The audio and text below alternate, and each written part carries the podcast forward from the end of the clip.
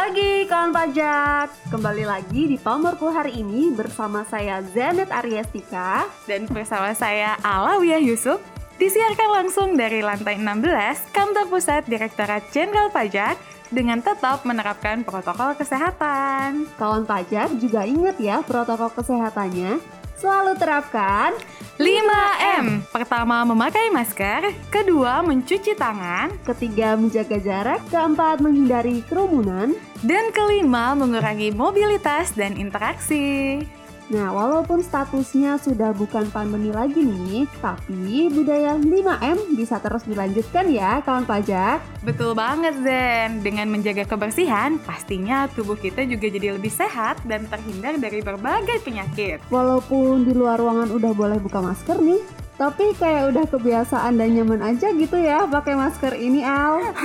iya Zen, karena selain bisa membuat kita terhindar dari virus, bakteri, dan polusi, masker juga bisa menambah kepercayaan diri kita kan? Iya, bisa aja deh. Jadi berasa auto cantik dan auto tampan aja gitu ya kalau pakai masker tuh. Betul, kawan pajak gitu juga nggak sih?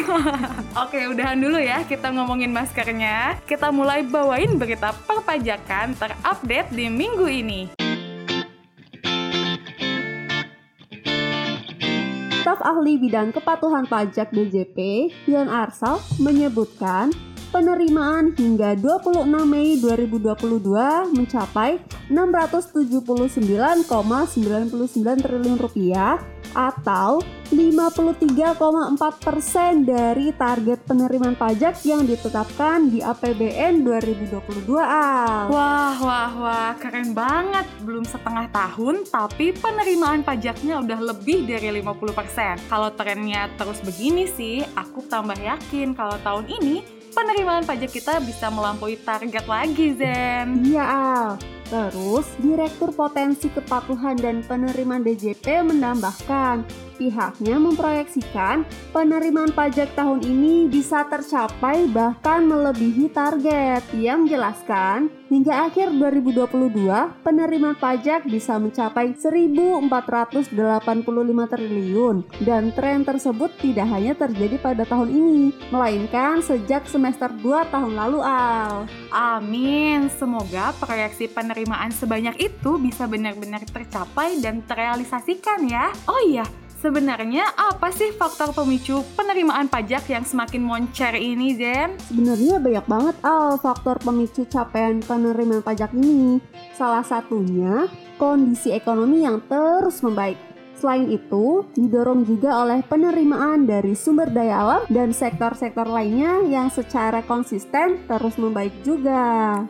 Mantap. Nah, kalau boleh dirinci nih, penerimaan sebanyak 679,99 triliun rupiah ini terdiri dari penerimaan jenis pajak apa aja sih, Zen? Kalau kita rinci nih, capaian penerimaan tersebut terbagi atas beberapa pos penerimaan, di antaranya PPh non migas sebesar 416,46 triliun rupiah, PPN dan PPNBM 224,27 triliun rupiah, PPh migas 36,03 triliun rupiah, serta PBB dan pajak lainnya sebesar 3,21 triliun rupiah. Oke kawan pajak, kita doakan saja ya semoga realisasi penerimaan pajak bisa semakin baik ke depannya, diiringi dengan tren kepatuhan formal pajak yang semakin baik pula.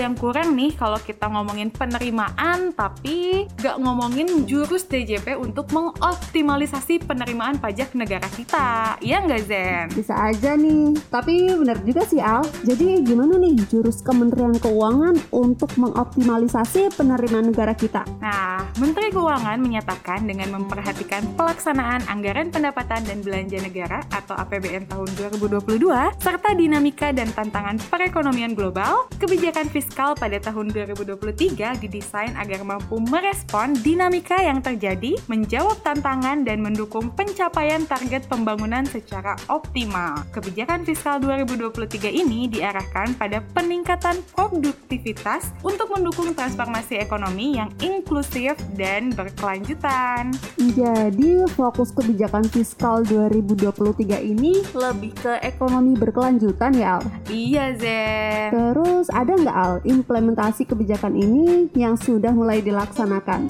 Ada dong. Akselerasi transformasi ekonomi ini perlu didukung dengan implementasi sejumlah agenda reformasi struktural, di antaranya termasuk reformasi fiskal melalui Undang-Undang Harmonisasi Peraturan Perpajakan atau lebih kita kenal dengan Undang-Undang HPP, UU HPP, dan Undang-Undang Hubungan Keuangan antara pemerintah pusat dan pemerintah daerah atau Undang-Undang HKPD. Oh iya, salah satu tujuan reformasi struktural melalui UU HPP ini memang untuk mengoptimalkan penerimaan negara melalui ekonomi berkelanjutan ya Al? Betul sekali Zee.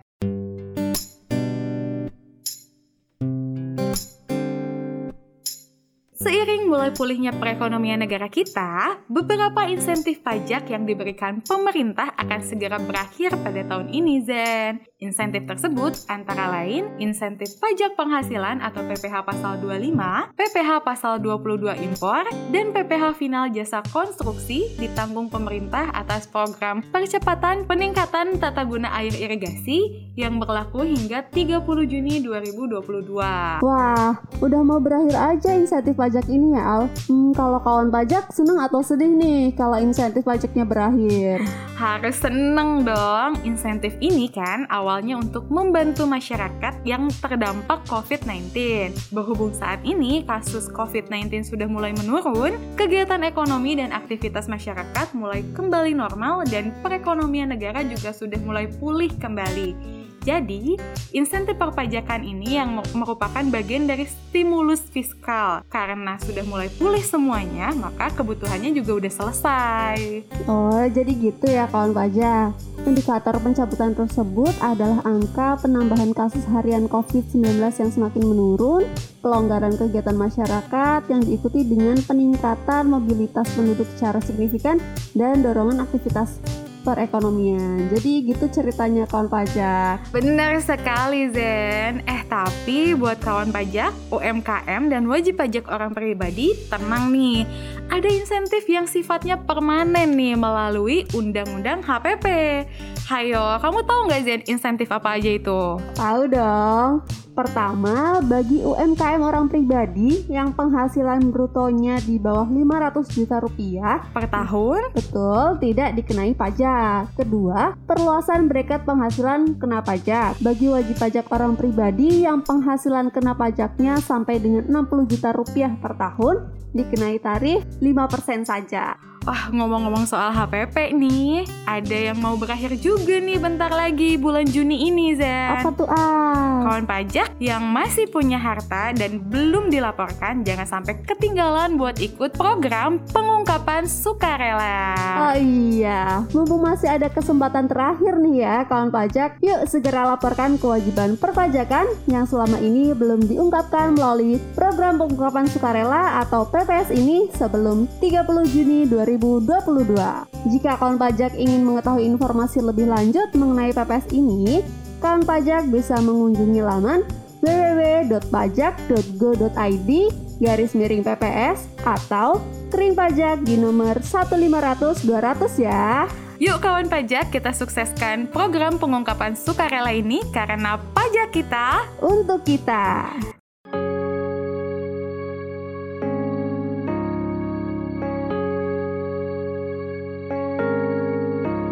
Sekian dulu ya berita pamarku minggu ini. Jangan khawatir karena kita akan kembali lagi minggu depan. Tetap update berita perpajakan setiap minggunya melalui Pamarku, podcast berita kesayangan kita semua. Sampai jumpa.